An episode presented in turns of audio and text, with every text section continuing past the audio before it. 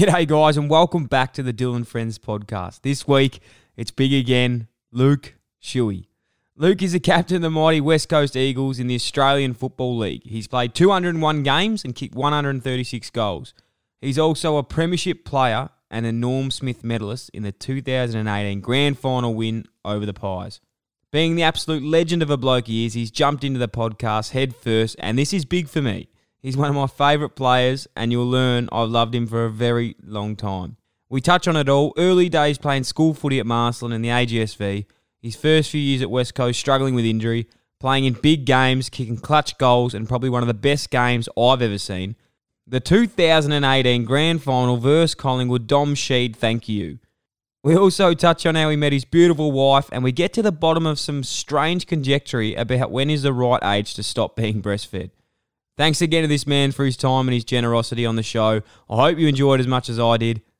Let's go. Welcome to the Dylan Friends podcast.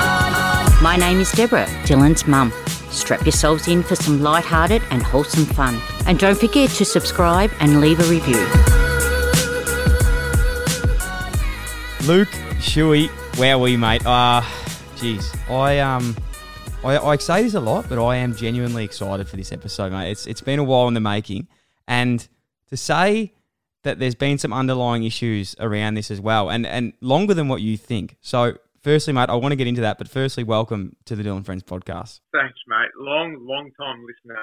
First time guest. Been waiting a while, but you finally reached out, and I'm glad you did. Well, it's funny you say that, mate, because there's been a few things that have happened in our past, and It's gonna be really interesting to get your opinion on this, because there's been a few things that, you know, I've lost sleep over in the past about our relationship, and I don't know if you feel the same way, but I really care about you, and I'm just hoping by the end of this we can really put it to bed of what's happened. I want to start by this. Okay, what's your first memories of our meeting? Well, see, before we get into it, I'm getting a sense that we've had a couple of run-ins, be it good or bad, that I don't really know about.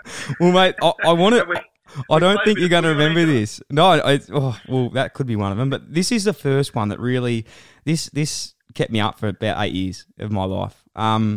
Now you're obviously a prestigious player at the Marcellin School of Arts and football. The Marcellin College. It's a well-known football factory, and you're the poster boy. Oh, and no. In year 12. No, we didn't play it against each other. I was year 7, okay? You were year 12. And at an early age, you were already, you know, my hero.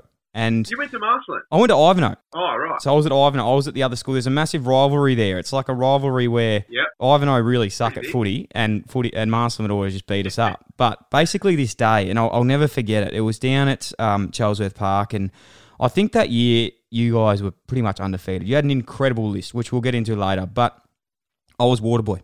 I was in year 7, and I was watching one of my heroes, Luke Shuey, run around. And at this age, you think I'm joking, but at this age, for some reason, I was obsessed with the TAC Cup. Anyway, I'm handing out water, and we're getting beat by about 100 points. I thought, look, fuck it. While I'm here, I'm just going to try and give Luke Shuey some water and just see if he acknowledges me. So I think you probably had 40 and kicked 4 by then, and I was in my Ivanhoe spray jacket, and I went up to you and said, "Hey, Luke, you want some water?" You look through me. I've never felt as... look through you? You look through me. I've never felt as low as shark shit in my life. And it's honestly kept me up since. Look, I can confidently say I don't remember that. And look, I must admit, your name was getting thrown around as you started to play a lot of, you know, school footy and come through the ranks. Obviously, you're a big name around the trap, so I got to know you then. But I can't say I remember you as a Year 7 water boy at Charlesworth Park. I do remember the day. I remember playing Ivanhoe in Year 12 at Ivanhoe, and yep, we had a pretty good day. We did most of the time against Ivanhoe. But mate, I'm sorry, I don't remember you. Okay, well, I'll forgive you for that one.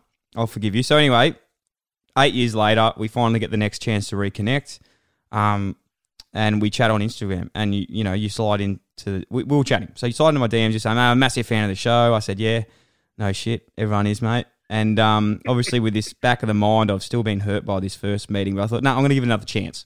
So I said, This is Luke Shuey. Again, he's one of my heroes. I've got to send him some merch. So I sent you some t-shirt. You're wearing it now. Sent you a t-shirt and a jumper. And I thought, oh my God, here we go. I'm finally 8 years later going to be best mate to Luke Shuey. Now, I know Perth is a long way away. It's a far distance, but it doesn't take 6 months for these things to get there. And I took the tracking. I knew it arrived, and I thought, that's strange. Maybe he didn't get it. But truth be told, you've got it on. I never heard one thing back since that moment. And it just begs, were you just there for the free merch, or did you actually want to be friends? Are you sure the coronavirus border shutdown didn't come into play a long time ago? Because, mate, I remember you hit me up about it when we next saw each other, and I'd only received it like 2 weeks earlier. Okay. Mate, how about this? While we're going live now, I'll take a selfie. Yeah, that's nice. Computer. Yes. And with the merch on. You want to do that? All right. I do owe you applause, don't I? All right. We'll get this selfie. Dylan Friends. Background. Plugs. Perfect. They're a bit slow to get it up there. And that's huge. Get the name out there. I do appreciate that. Mate. No, don't be silly.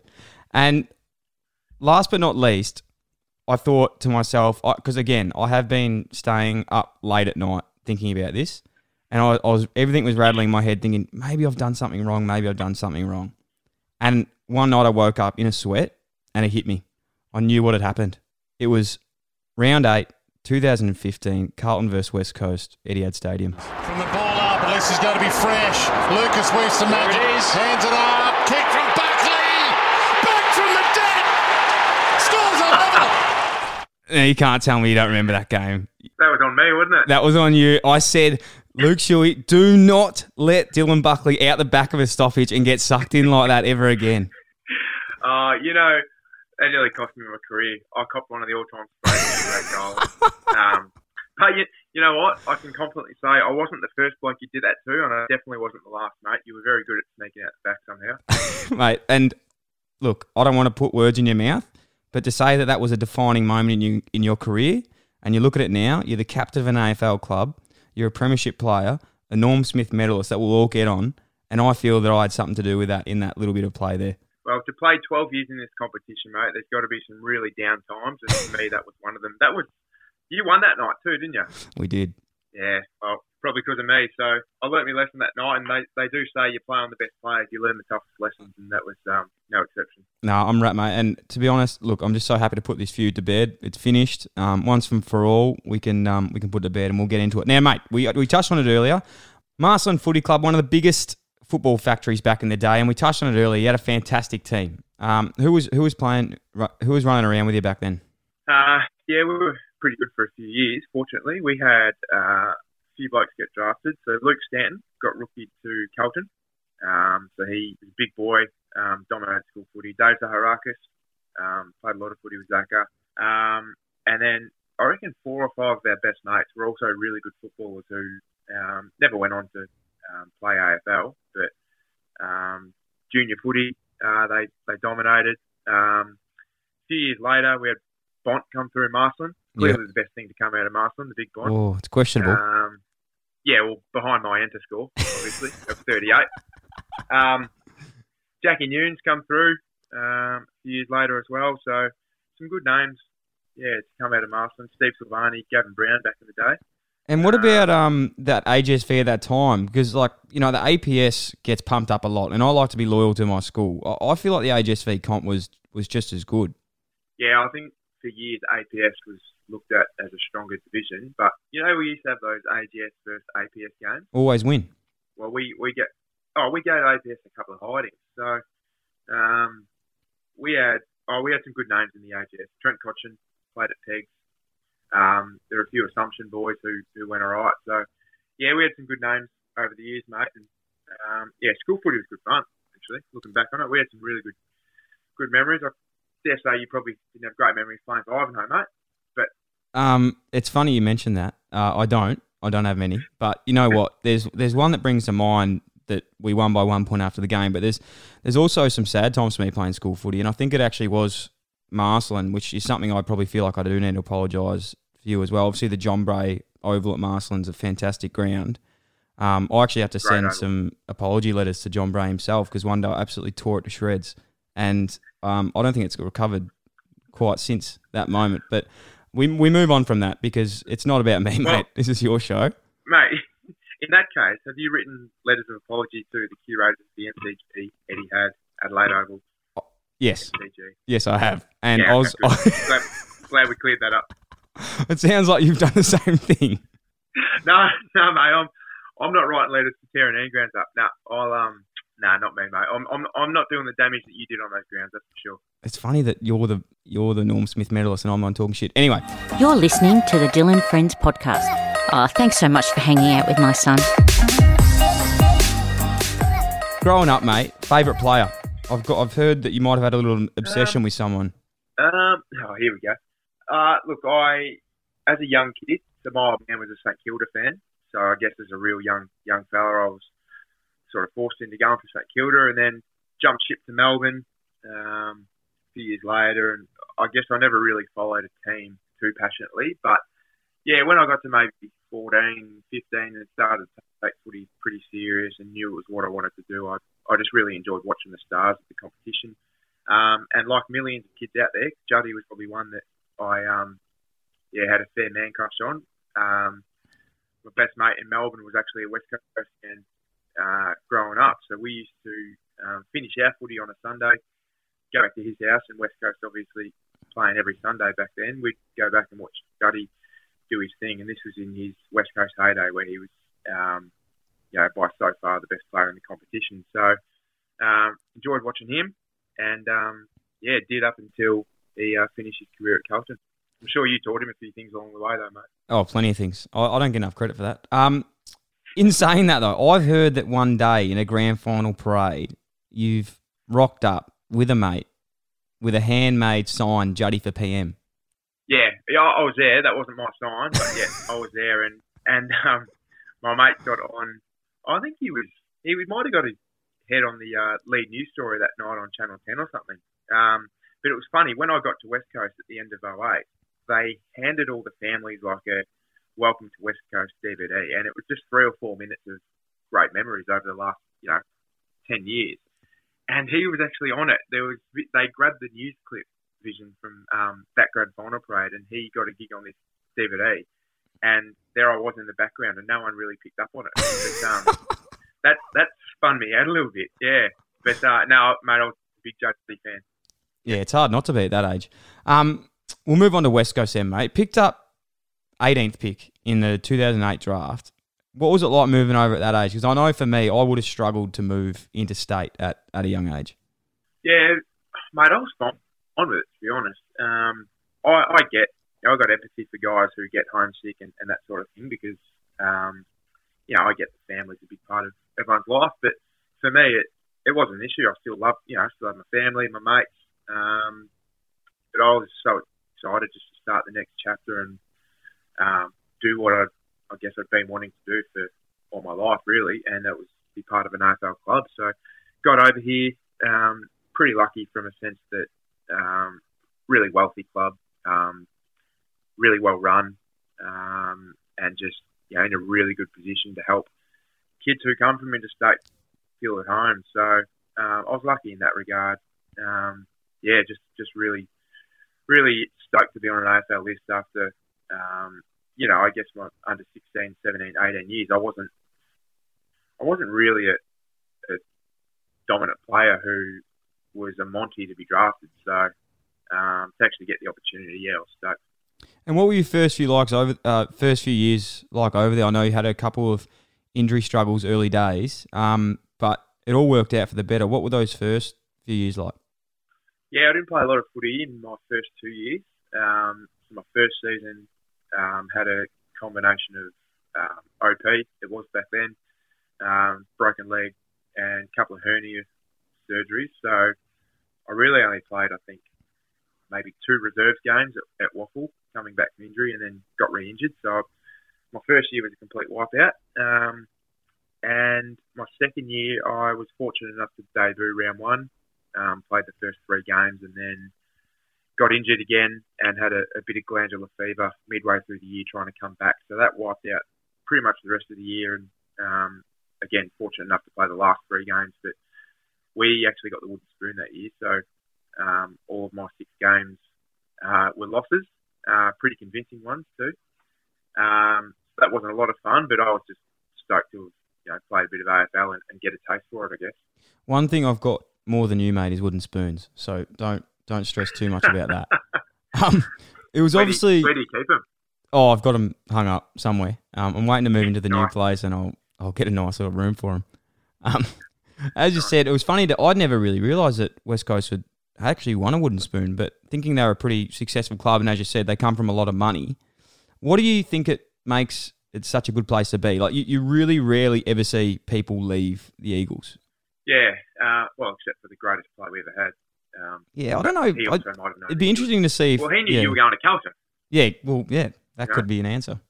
So, I think it's a combination of, on-field success. I think for, a lot of West Coast's existence, we've found ways to perform pretty well most years. But the other one is good people, really well run by CEO Trevor Nisbet. And along the journey, there's been a lot of really good coaches, not just senior coaches, but, line and assistant coaches underneath them that just make it a really enjoyable place to be at. And, I guess that plays a big role in guys wanting to hang around as well. And I know you came runner-up in the Rising Star, but an interesting question I always like to ask guys, I suppose I never really always felt that I was at the level, I knew I could play AFL and I knew I was good enough to play. But was there a moment for you that you knew you were going to play every week, or did you sort of play on the edge and never really want to have that mindset? No, I don't know, man. Definitely not back then. No, it was, I was still a little bit starstruck from the guys that were around me back in the day and at that time. And, I had that 2011 year where I did come runner-up in the Rising Star, which a lot of guys, mind you, to remind me I was 21 and 3 years into the competition. Yeah, so you're really pretty old. Eligible. Yeah. If I had won, I would have had to get up there in my Zimmer frame and check the handout. But I think that year I played every game, which I was very lucky to do, and finished top five in the best and fairest. But there would have been three or four games where I stunk it up, and no doubt would have been close to getting dropped. I had a conversation with Bush after one particular game, and he said, I remember him telling me that my spot was under pressure, and I needed to find a way to perform pretty quick. So it wasn't as though I was a walk-up start every week by any stretch of the imagination. It's interesting, man. I want to fast forward to 2015, which obviously was a good year for the club. It didn't finish the way you hoped, but I've heard you sort of speak a couple times about this and the grand final and what you learnt from it. Look, I've never liked the saying you have to lose one to win one. I think that's bullshit because there's a lot of guys who don't lose one before they win one. So I don't believe in that, but I do think if you lose one, there's a lot of really good lessons to take out of it. And so that was our biggest thing back in 2015 was what can we learn from it, particularly against arguably the best team who over the last, I don't know, maybe since Brisbane 01, 02, 03, Hawthorn were the benchmark for so long. So there were definitely lessons to take out of it. And everyone says, being fortunate enough to get back there in 2018, everyone says, 2015 was three years ago, don't think about it, but it's hard not to, you don't want to lose two grand finals and be 0-2. So, no doubt different guys thought about it throughout the week individually. It wasn't something we discussed as a group, but it definitely crosses your mind because 2015, you talk about defining moments in careers. I'm sure that was one of them for a lot of us. Definitely. Does it make it a lot sweeter though, knowing that that's the other side of the spectrum? Yeah, I don't know. I mean, I can't now compare what it would be like to win your first one. So I don't know, but the down of 2015, in terms of the high of winning one, it's just complete opposite ends of the spectrum. So maybe look back on 2015 and maybe you are a little bit more. Appreciative of what we were able to achieve in 2018, but I'd like to think if we had won one before losing one, I still would have understood how special it really was. You're listening to the Dylan Friends podcast. Dylan, is your friend staying for dinner? I know there was something you did learn over that time, and in 2017 it really came to fruition, and it was the clutchness.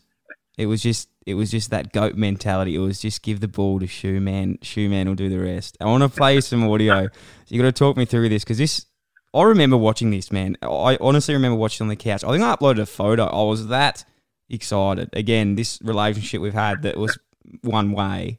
I just loved it. From the ball up, at least it's going to be fresh. Lucas weaves some... That was my goal. Whoops.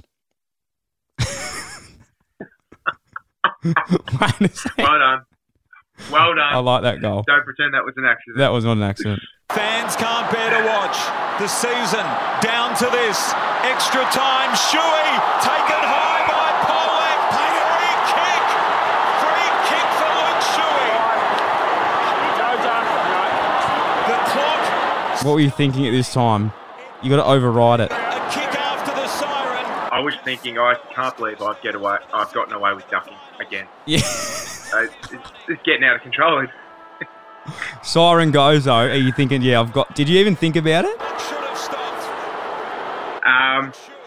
remember looking up, and the runner came out, and he said to me, "Mate, there's 5 seconds to go. You kick this, we win." I thought, "No shit, mate." Here it is. He's kicked a goal. The Eagles have won.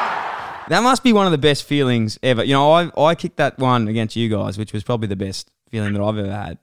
It wasn't quite at the same stake and wasn't quite as good as goal, but talk me through that. Must have been unbelievable. The ride back to Perth on the plane must have been good.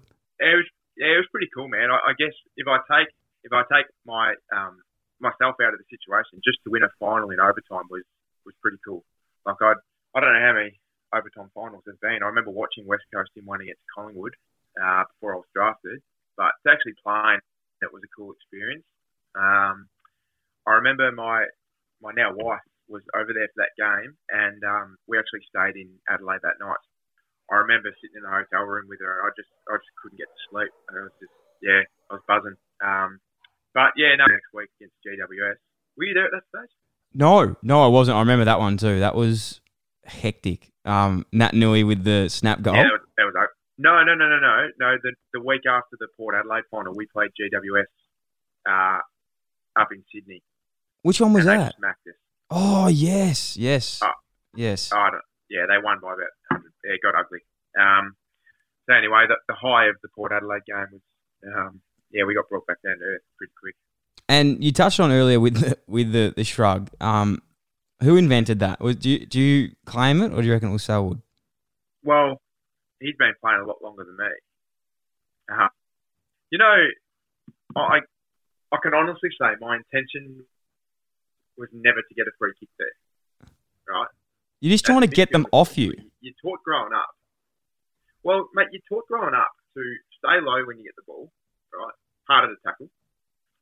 And when someone actually tackles you around your arms, what else are you supposed to do with your arms? Just let them tackle you. Like, if you want to shrug them off, of course you can lift your arms up. You know, I'll tell you what, the only people that disagree with that move are the ones who can't do it.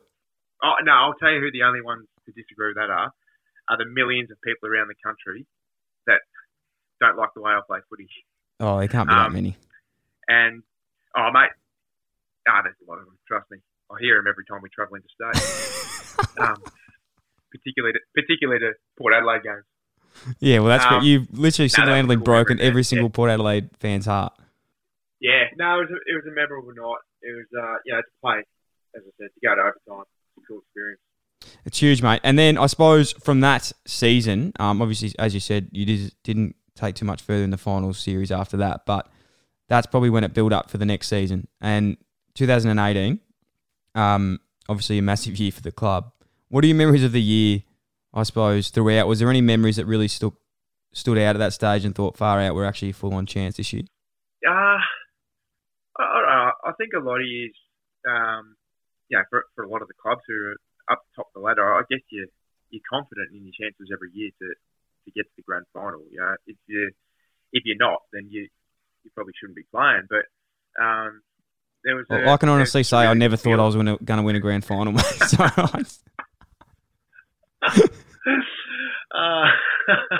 Well, you might have been the difference last year against Richmond, mate. Yeah, that's true. Leon has to sleep without a night. There was a really good feel amongst the playing group throughout that season. Personally, I probably didn't have my best year. I tore a hamstring, I think, maybe round 6 or 7, and it was a good one. I reckon I spent 7 weeks on the sidelines trying to get over that, and then I came back, and my first 2 or 3 games were garbage. I was real rusty. At the time, my wife was pregnant with our first child, so our one and only child, Ollie, so I guess the distraction from actually having a significant hamstring tear and not being able to play was that, you know, we had a healthy kid on the way, so that was a good reality check for us and a, you know, good perspective. Fortunate enough to get back in the back end of the year and play some reasonably good footy, find some consistency, and then obviously the high of being part of the premiership side was a nice cherry on top of a pretty good year. It was, mate, and it was one of the all-time games. There's so many things I want to touch on about the game, but I want to touch on this because it's the big part. Norm Smith, mate, you had 34, a goal. You received 11 out of 12 possible votes, and you obviously finished the game the best on ground. Like, what's the way that you approach that game? Like, I know you said you just had your first son, but there's got to be some sort of mentality that goes into it, and to be able to bounce back after, you know, 2 years earlier, losing the game and probably not playing the way you wanted, as you said earlier. My one vivid memory from finals as a collective that year was I hadn't been at my best, so my first final and then obviously the prelim, I played reasonably average. You know, I wasn't at my best, and it hadn't cost us up until that point. But I didn't want it to cost us that following week. So I went to Sam Mitchell, who was my midfield coach at the time, along with Nathan Van Berlo. But I went to Mitch that week and I said, mate, biggest game of my life this week. I'll do anything to win. I don't care about getting a kick, but I haven't been at my best. I want you to sit down tonight, watch my last 2 games, and tell me what I need to do to play well. So he came back to me a few days later and said, gave me 2 simple instructions, really simple, and I wrote them on a bit of paper, sticky tape to my steering wheel. So whenever I was in my car, it was right in front of me. And yeah, I guess going into the game, I had a simpler focus than I ever really did for any game, which is funny to think about, considering probably more was on the line than ever before. But yeah, I like to think it helped. No, it definitely did. It was an incredible game. I remember watching it and just thinking, you just honestly had no idea what was going to happen. Have you reflected much on it? I know your own performance, obviously, but have you reflected as a group on how you actually won the game yet? Once a week we get together and watch it over. No. We have had a couple of get-togethers. We had a get-together that, obviously, that off-season at Simo's house and watched it as a group and had a few beers. That was cool. I actually think we had official meetings that week at the club. Obviously, you have your exit meetings, but I think we actually reviewed a tiny bit of the game on what we did well and that sort of thing. I can't really remember. I might have been a bit hazy. Yeah, he might have been the cordials. But, yeah, I think we spoke probably a bit more in depth about it once we came back to pre-season and reflected a little bit on it. But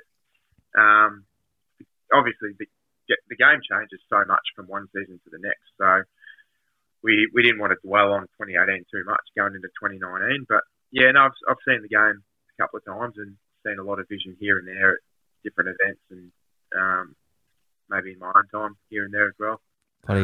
You're listening to the Dylan Friends podcast. Follow Dill at Dill Buckley and at Dylan Friends. Mate, there's a bit of audio again I want to play because this gives me goosebumps, and I just want to get you your opinion on this, and I want to hear more about the man himself. Talor provides the run, kicks inside 50. McGovern, what a player. What a mark, Bruce, what a mark, and he goes to Vardy straight away. They need to keep going quickly. 2:29 remaining. Ryan with a big mark. Flying Ryan. What about that? He plays on. Ball to Sheed's too long. Maynard can't get there. Sheed, did he play on? Did he take Dom Sheed. I love him. What you just don't hear a lot about him. So do I. What's he like? He's a ripper, mate. He's a you'd actually get along fairly well with him. He's a country lad from Kalgoorlie. He's laid back, loves a beer at the right time, and just he's a good, honest footballer, mate. The old, hard working, nothing too flashy. Nothing too flashy about the way he plays. He's tough.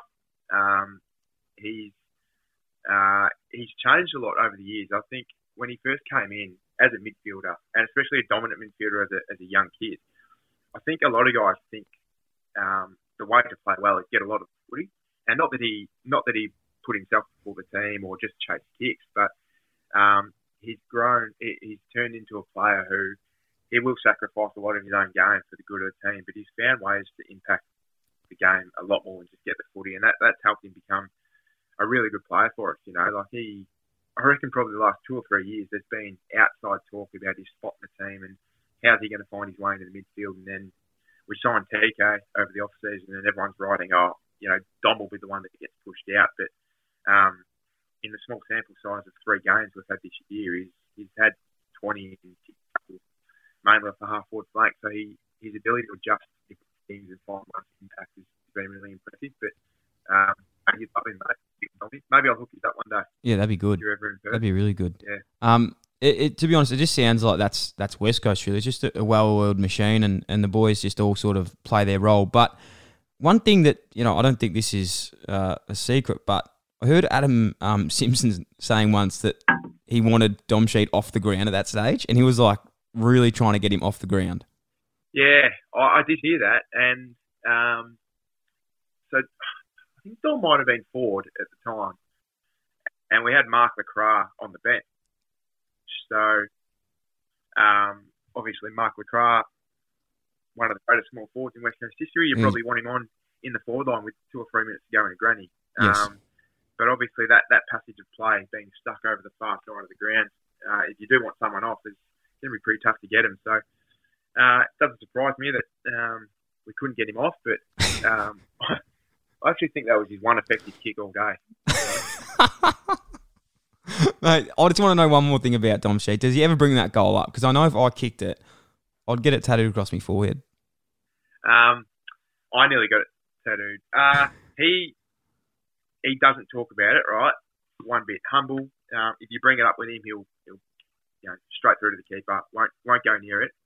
You get 3 or 4 beers into him, and you literally can't stop him from bringing it up. Oh, I want to have a beer with him. I need to. Yeah, he's good value, Sheeder.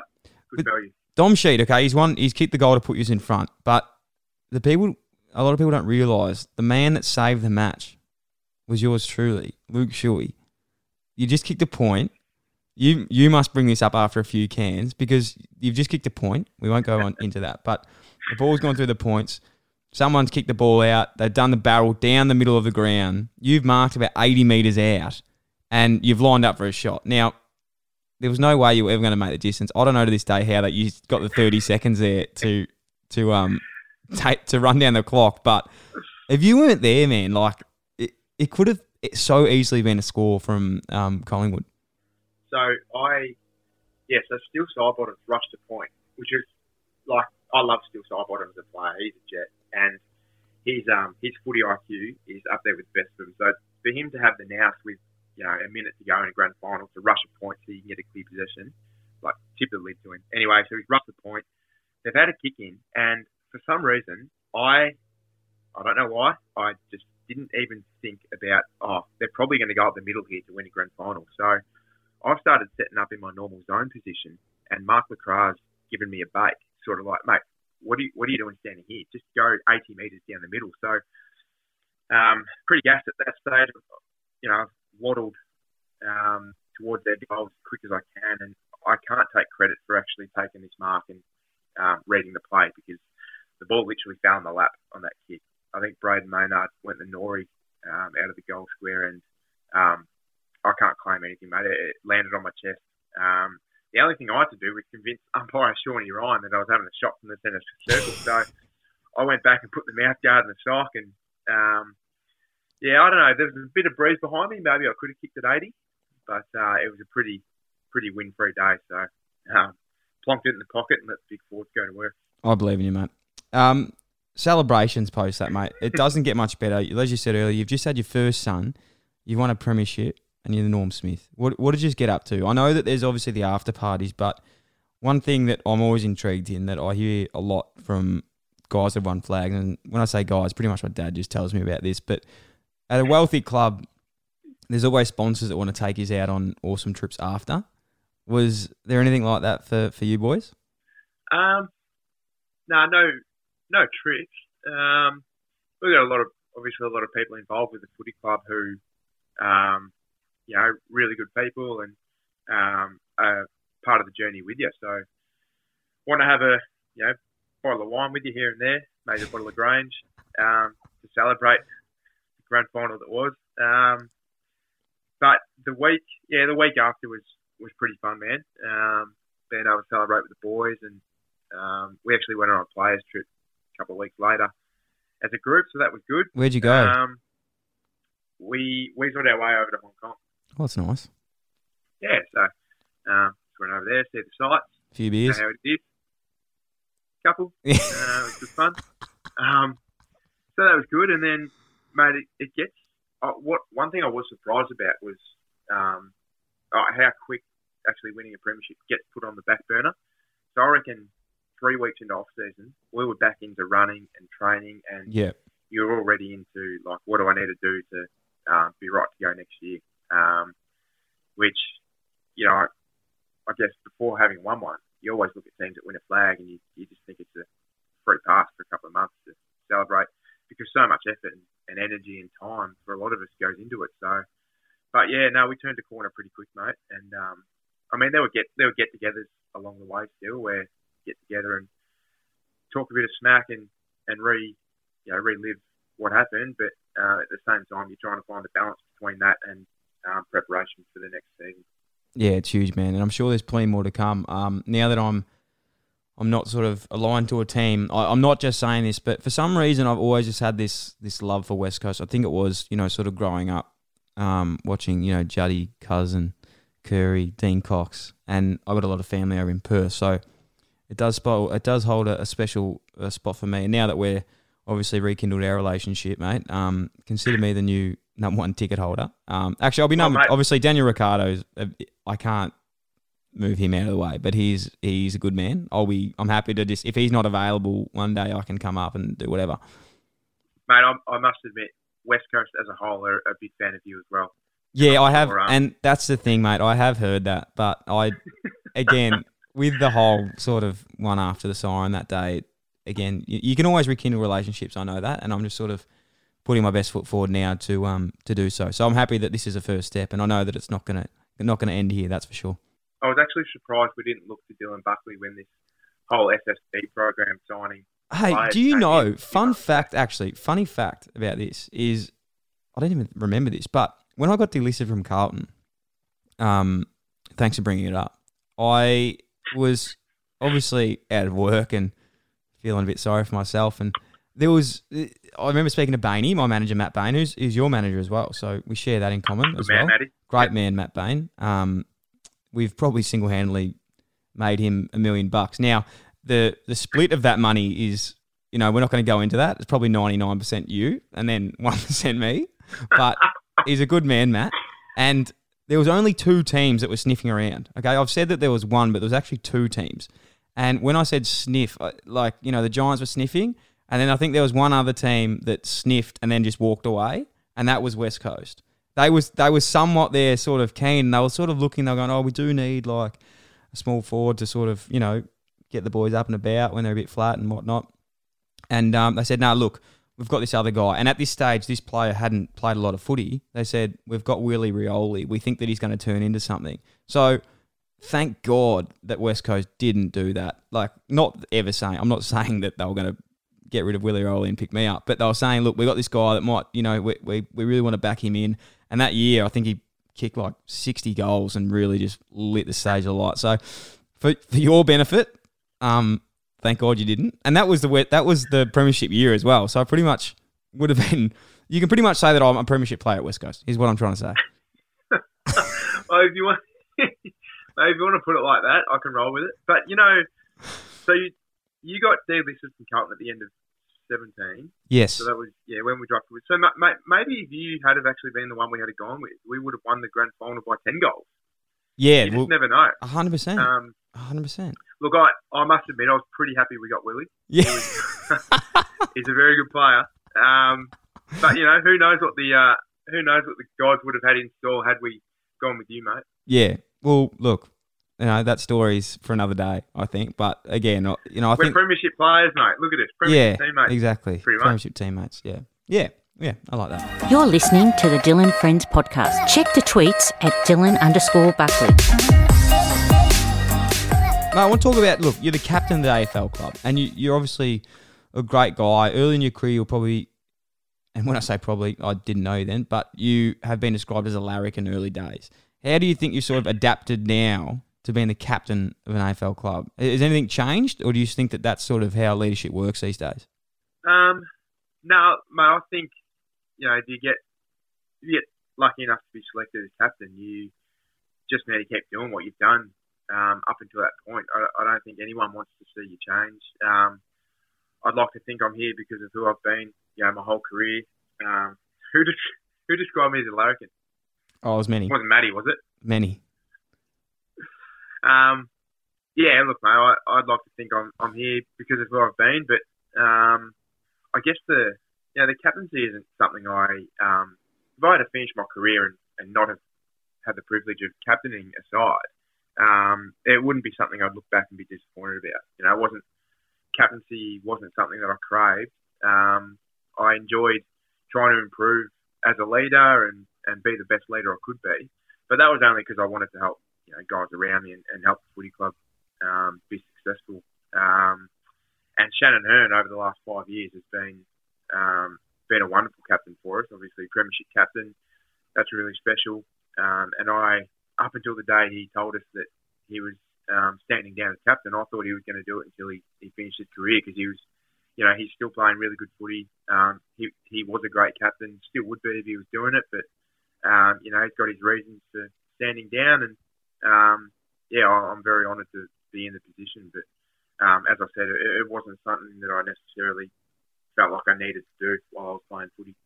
Huge, mate. But I'm sure that Shannon can take bit of comfort knowing that at least it is his doppelganger that's taken over from the captaincy, and there is a fair bit of similarities there in appearance. So in that aspect, I'm sure he's okay with it. Well, I think if I shave my head, I honestly don't think a lot of people will know that there's been a captaincy change. I can walk out to the coin toss and the umpire will come up and go, "G'day, Shannon, good luck today." Mate, I want to touch on your family life, because you are a family man, and it is evident to see all through social media. You've got a fantastic little family there. Your beautiful partner. Is it wife?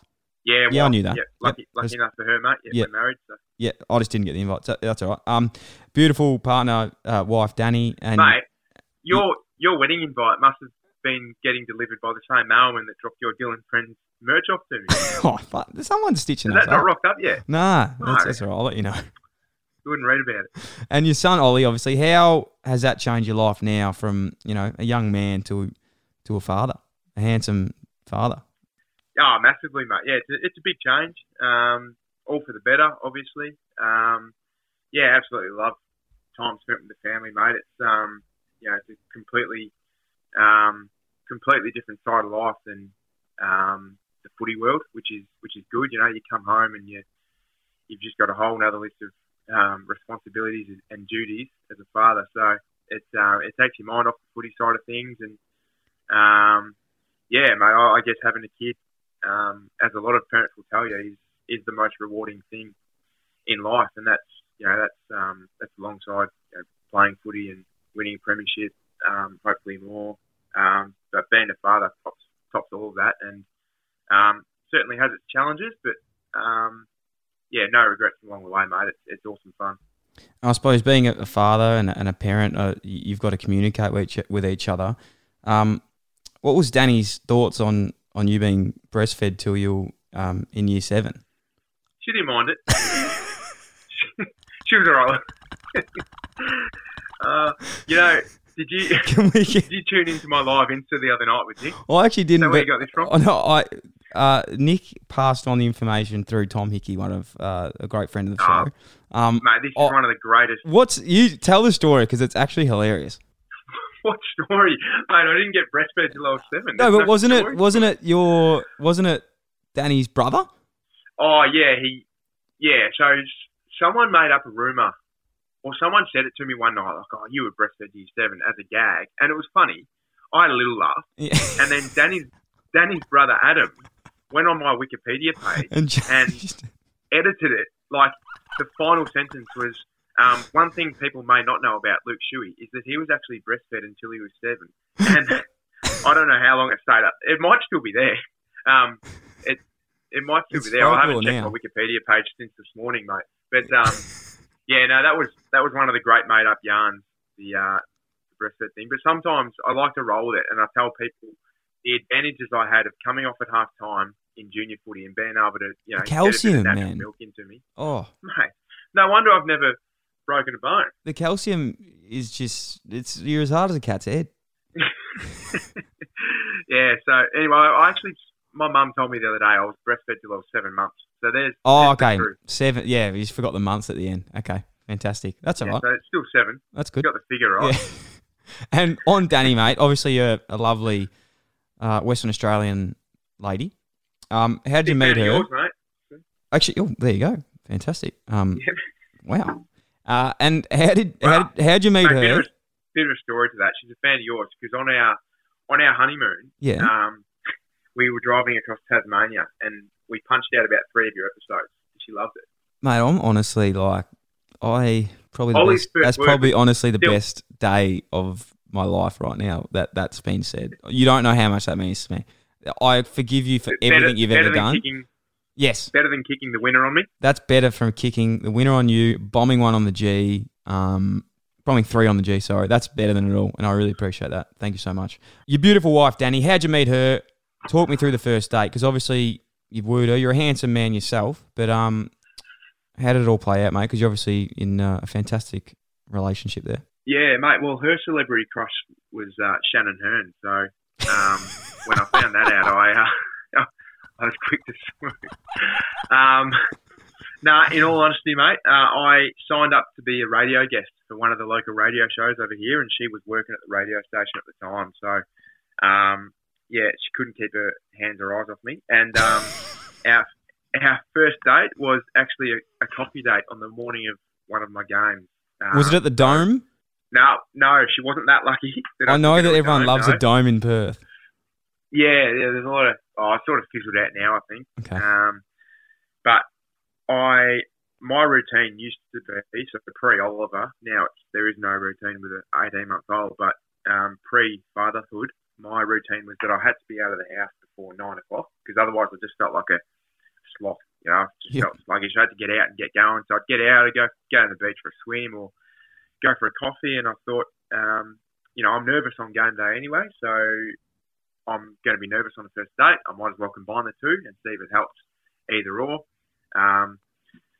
Turns out she didn't return my calls and I played a stinker that night. So didn't really work out either way. But no, we went for a coffee on game day. And I remember wearing a jumper because it was a bit nippy in the morning. And we would have sat there for an hour and a bit, chewed the fat, got along really well. And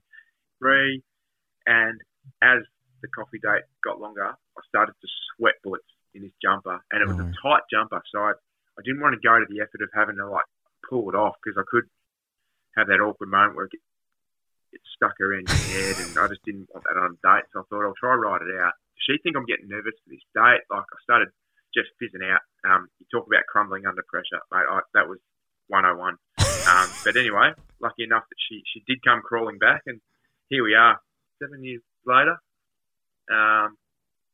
6 years later, and married with the child. So must have done something right. Sure has, mate. And I think that, you know, obviously from my research and the boys say, she's a lot more fun to hang out with than yourself at some stage. So you've obviously got a great catch there. But one thing that the boys also like to say, and I'm pretty sure you're in the man cave at the moment, which looks fantastic. You've got your own man cave. But to get into the man cave, you have to give her a foot massage. You wouldn't have spoken to that'd be Nick. Mate, there is no truth to that rumour. You know what? If she wants the man cave, she can have it. I'll have the house upstairs. I cop a lot of shit that she owns the keys to the man cave, and yeah, the only way I can get them is by giving her a foot massage. But, mate, a wise old man once said, "Do what you got to do." Happy wife, that happy wise life. Old man with me. And to finish up, mate, I always like happy to ask wife, these questions. Are you married? Oh, not yet. Not yet. We were going to get married, but the coronavirus has set us back. Right. And I'm feeling that isolation might be setting us back on the wedding as well. I don't think I'm her favourite person at the moment. I don't think any of us are, mate. But anyway. You're listening to the Dylan Friends podcast. Be yourself. Everyone else is taken. Mate, to finish up, I always like to ask these questions. And I just like to ask these because I feel like people learn a lot from them. I learn a lot from them. But has there been, I suppose, a defining moment in your life that has got you to where you are now? Oh, I guess, mate, from a footy sense, playing 12 years of footy, there's always going to be moments that you learn from and, you know, experiences along the way that you come out the other side a better person, hopefully a better player for. Plenty of them, plenty of downtime from a footy point of view where I haven't been playing well or caught some good bakes along the way and that sort of thing. I don't know. I'd love to give you an inspirational story of where it all, where something turned around for me and I was able to play good footy after that. But nothing springs to mind, mate. My sister passed away in 2009. So I guess going through that, you learn a lot as a person and about probably what you value in life. So, you know, it's hard to compare what life would be now if that hadn't have happened. But you know, I'm tipping it's probably changed me for the better in one way or another. But, no real inspirational story where everything turned around for me, mate. Sorry about that. No, mate, it's an inspiration, mate. That story is definitely an inspiration in itself, and the way that you've handled yourself in those times. Obviously, you know, I did know that, and I was hoping that you would be open enough to chat about it because I feel like it is something that has obviously had a massive impact on your life and the things that you do now. I don't want to put words in your mouth, but it's obviously to try and make, you know, her proud and to get by, I suppose, like that. And that's probably the fondest memories that you can have. Yeah, I think, you know, I'd like to think that I would have, you know, valued friendships and family very highly had that not have happened. But, yeah, no doubt it's taught me to treasure the ones that are close to you and, you know, be thankful for what you have in life because it is life can be very fragile at times for a lot of people, and obviously you know, plenty of people across the AFL, players, coaches, you know, a lot of people go through, you know, hardship at different times. So, you know, I'm not the first bloke to go through something like that, and unfortunately I won't be the last. But everyone learns from different experiences, mate. And I guess one thing I hold close to my heart now is the value of family and you know, having people in your corner when you need them. No, it's beautiful. Exactly right. It's beautiful, mate. It shows you your character and shows you the way that you treat your family now. And again, I've only seen this through social media and whatnot, but it just seems like such a loving group. And you're a great man, and I'm blessed to have had you on the show, mate. To finish, I love my mottos. I love my quotes. I like learning these ones. Have you got one for me?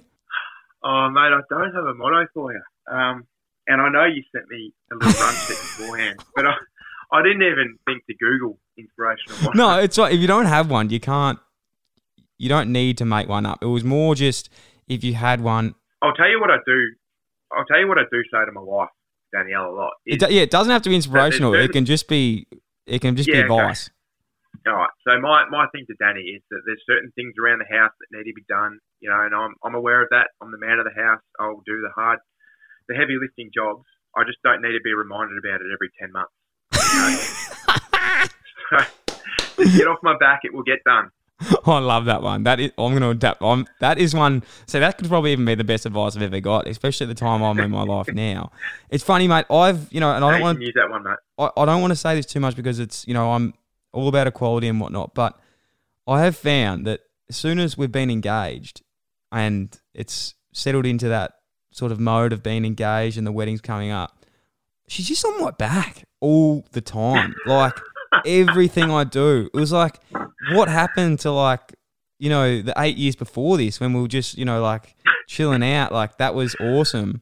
Now it's like, you know, I accidentally bring a rock in on my shoe and like I have to vacuum the whole house. Wouldn't this be a great topic? What's the stupidest thing you've been in trouble for from your partner? And I could go for a while. Mate, I dare say it might be the pressure of, you know, and the stress, not the pressure, the stress on your beautiful wife of the coronavirus outbreak and having to put the wedding off. Maybe that has, let's give her the benefit of the doubt here. All right? The coronavirus is my fault, mate. You do strike me as an unhygienic little prick. Let's give your wife to be the benefit of the doubt here, mate, and maybe the stress of, you know, the wedding and organising and having put off maybe is getting to her a little bit, but I promise you, you'll come out the other side and she'll be, what's her name? Justine. Juzzy She'll be Bay. The same old Justine you always knew, mate. No, I appreciate that, mate. Last question, mate. What's next for you? I know we're in trying circumstances at the moment. It's a little bit different. There's no footy, but when we get back into it, what's the goals and what do you want to see yourself doing?